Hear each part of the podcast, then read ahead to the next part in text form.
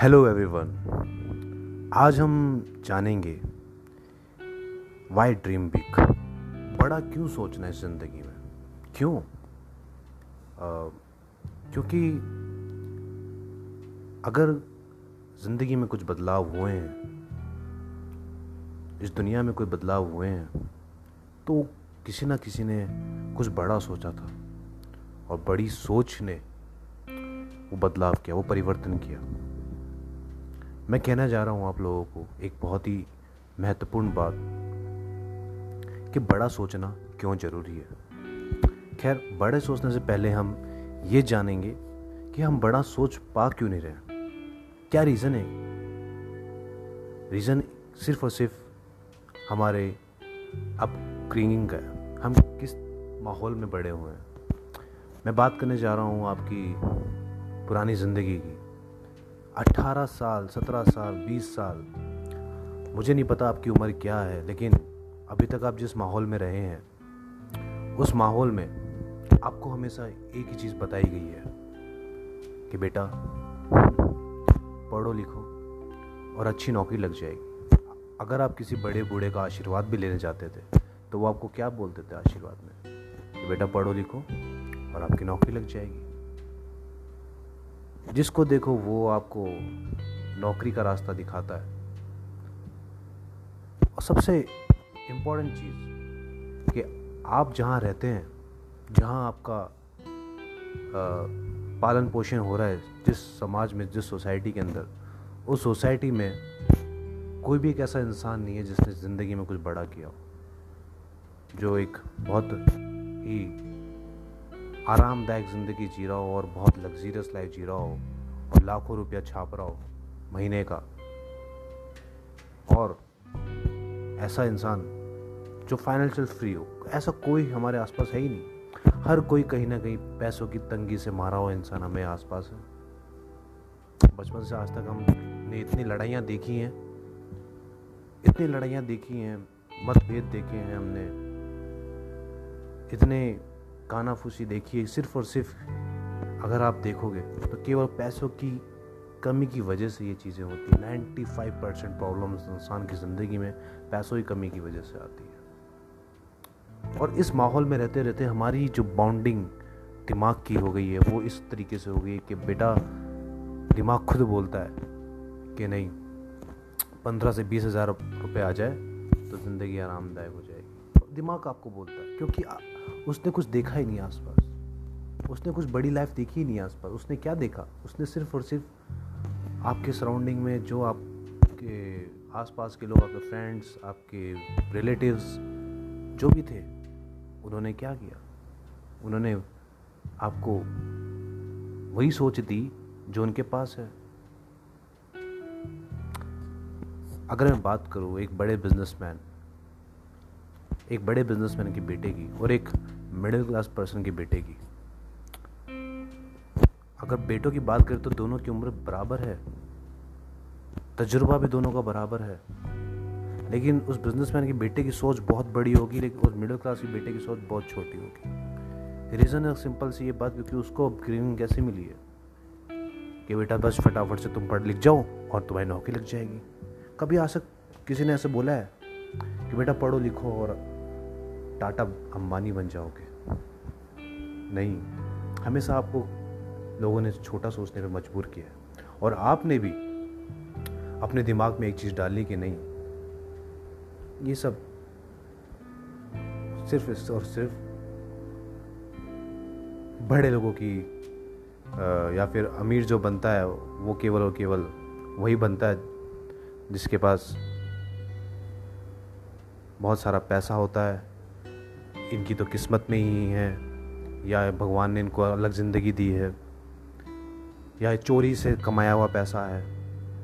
तो कुछ ना कुछ ऐसे सेटिस्फैक्शन वर्ड है जिस वजह से आपने आपको सेटिस्फाई कर लेते हो और आप सिर्फ़ और सिर्फ़ छोटी ज़िंदगी के लिए अपने जीवन का बलिदान दे देते हो। मैं कहने जा रहा हूँ कि बड़ी सोच लाना बहुत ज़रूरी है अपनी ज़िंदगी के अंदर। अगर बात की जाए कि चाँद पे सबसे पहले कौन गया था? तो आप फटाफट से नाम ले दोगे नीलाम स्ट्रॉन्ग लेकिन मैं बात कर रहा हूँ कि चाँद पे सबसे पहले नीलाम स्ट्रॉन्ग नहीं, मानव जाति की सोच गई थी। तभी कोई इंसान नीलाम स्ट्रॉन्ग को भेज पाए। लोग इस तभी नीलाम स्ट्रॉन्ग को भेज पाए। एक इंसान को भेज पाए। गई पे क्या ले, क्या पहले गई मानव जाति की सोच। सोच। जब तक आप सोचोगे नहीं कि ज़िंदगी में कुछ बड़ा किया जा सकता है, तब तक कुछ नहीं होगा। अगर आप अपनी स्कूल की ज़िंदगी को उठा लोगे तो वहाँ पे भी आपको क्या मिलेगा?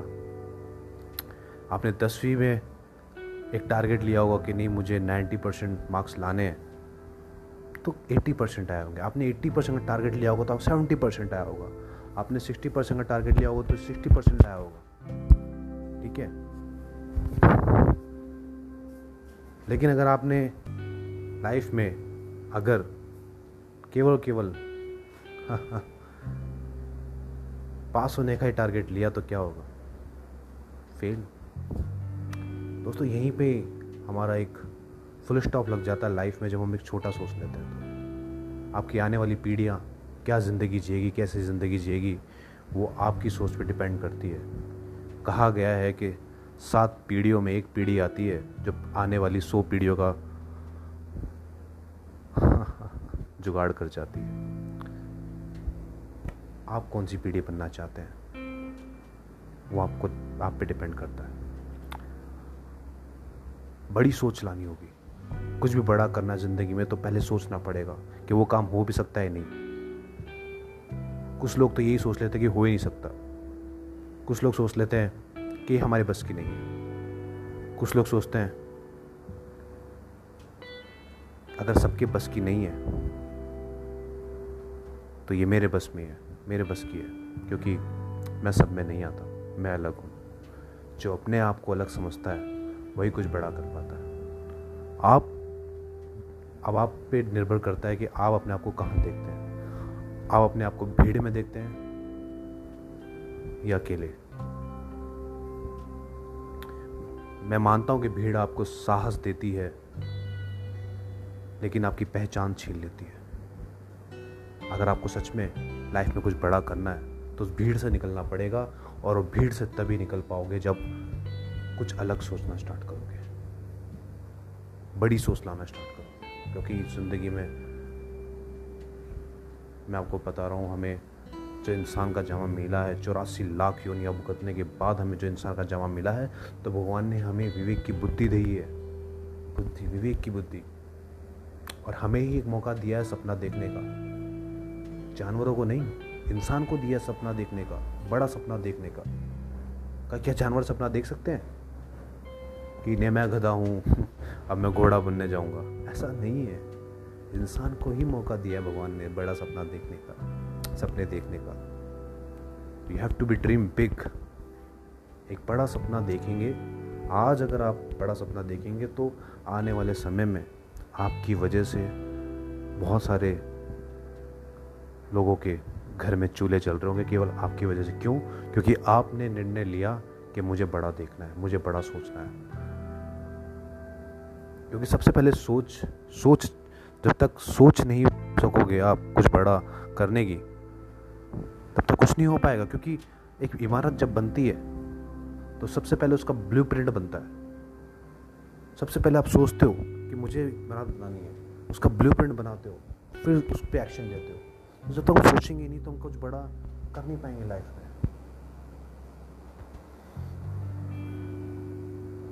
इसलिए सपना देखना बहुत ज़रूरी है, बहुत ज़रूरी है। तो आज, अगर मेरी बातों का दस परसेंट भी अगर आप पे असर पड़ा है तो आप बड़ा सोचना स्टार्ट करेंगे और अपनी ज़िंदगी में कुछ नया परिवर्तन लेकर आएँगे।